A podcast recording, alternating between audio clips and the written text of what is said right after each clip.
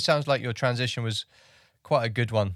Um, oh no, very very hard. Very hard. very hard. Twenty three years of doing something that you love to do, and then all of a sudden, uh, it's not there anymore. Was difficult, and uh, but that's when Stacy had published the first book, or at least had it published, and uh, then I had to begin to tell the stories, and uh, I, I I thought myself a private man up until that point but being able to relate the stories to people was very interesting and learning how to do that in, in a good way uh, kind of helped. And that helped design a business about teaching uh, leaders how to, to lead when things are really tough. And that's what i've been doing for the past eight years. Okay. And so what, what is that? Is that is that a, a leadership company that others can mm-hmm. can ask for help or is it is it for bigger companies uh, we take we normally just don't we we consult a little bit, my partner and I, where we go into companies and help them redesign themselves. But we have a program. Uh, it's a two weekend two weekend program that individual leaders come to, which I think is a great venue, so they don't have to compete inside of their company. Uh, and we hold one a month, and we've been doing that for the past two years. Okay, okay.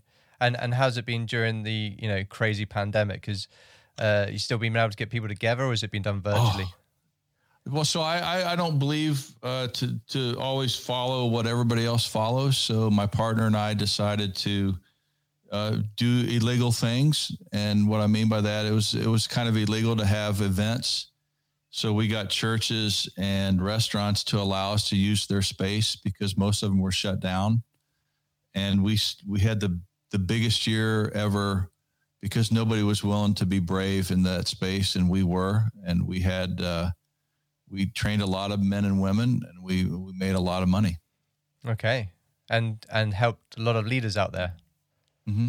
Yeah, yeah, because you know when you help a leader, you help everybody under them, and uh, it's it's the weirdest thing about leadership is leaders need more help than they think they do but when you when they're when their life works everybody's life works that they touch.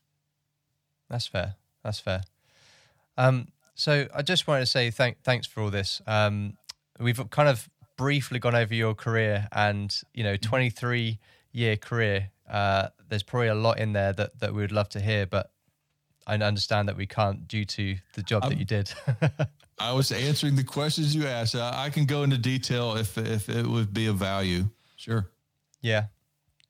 Um, well, I think is is there probably at this moment anything that we've kind of briefly touched on? Um, is is there anything uh, story wise, experience wise uh, that that you feel others should know, should hear, uh, mm. to to you know learn from it? Uh, yeah, I think the uh, one of the greatest things, if I could pass on anything as a military leader, is the the your ability as a leader to deal with yourself first, like lead yourself first, and then ha- and then be gracious enough to help other people, uh, no matter what branch or service that you're in. Uh, and literally, that was taught by a guy named uh, taught to me in particular by an, a, a SBS guy named Gavin. And uh, I would mention his last name, but uh, I think that's not the right thing to do yeah. Uh, and he was the greatest leader I've ever met. And uh, he said, "Your your ability to lead is your ability to graciously help other people." Uh, and uh, I, have ta- I've I've used that skill set since I since Gavin told us that. That's cool. That's cool. And, and it's a strong name, right, Gavin? Uh, hence my name. Um, yeah. But it wasn't me. Just going to let everybody know that. So. Fantastic. And, and great dude. So it, it's, I, I, think the greatest thing that that happens in the world is, uh, you know, demonstrative men like that get together and help each other. It never feels like help. Like he was the one of the hardest teachers that I, I've ever seen, even over a SEAL, and he was teaching us how to do something that uh, is in an urban environment.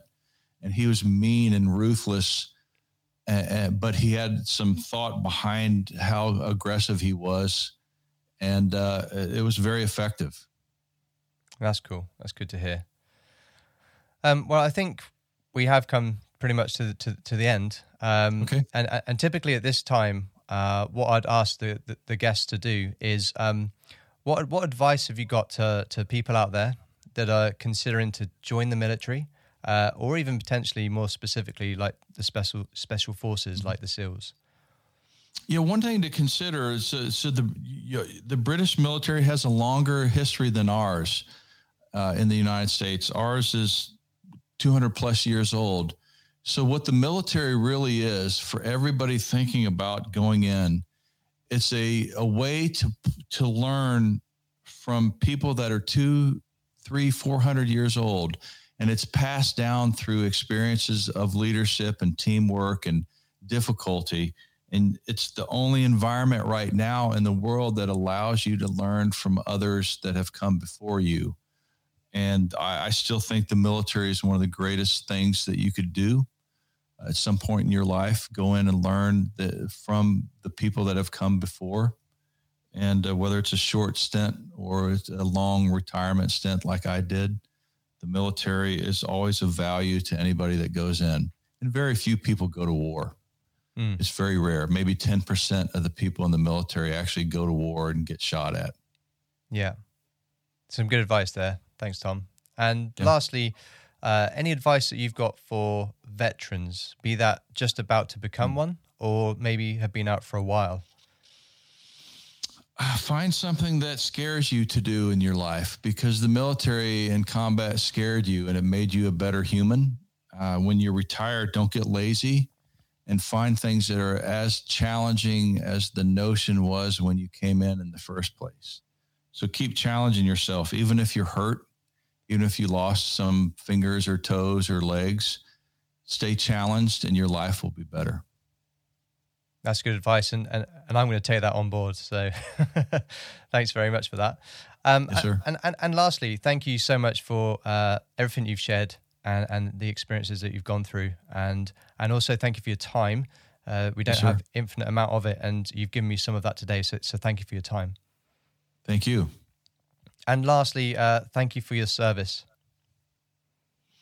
Uh, thanks for uh, allowing me to be a part of uh, this nation and to help you with your national security. No problem at all. Thanks very much. This has been Military Veterans Podcast out.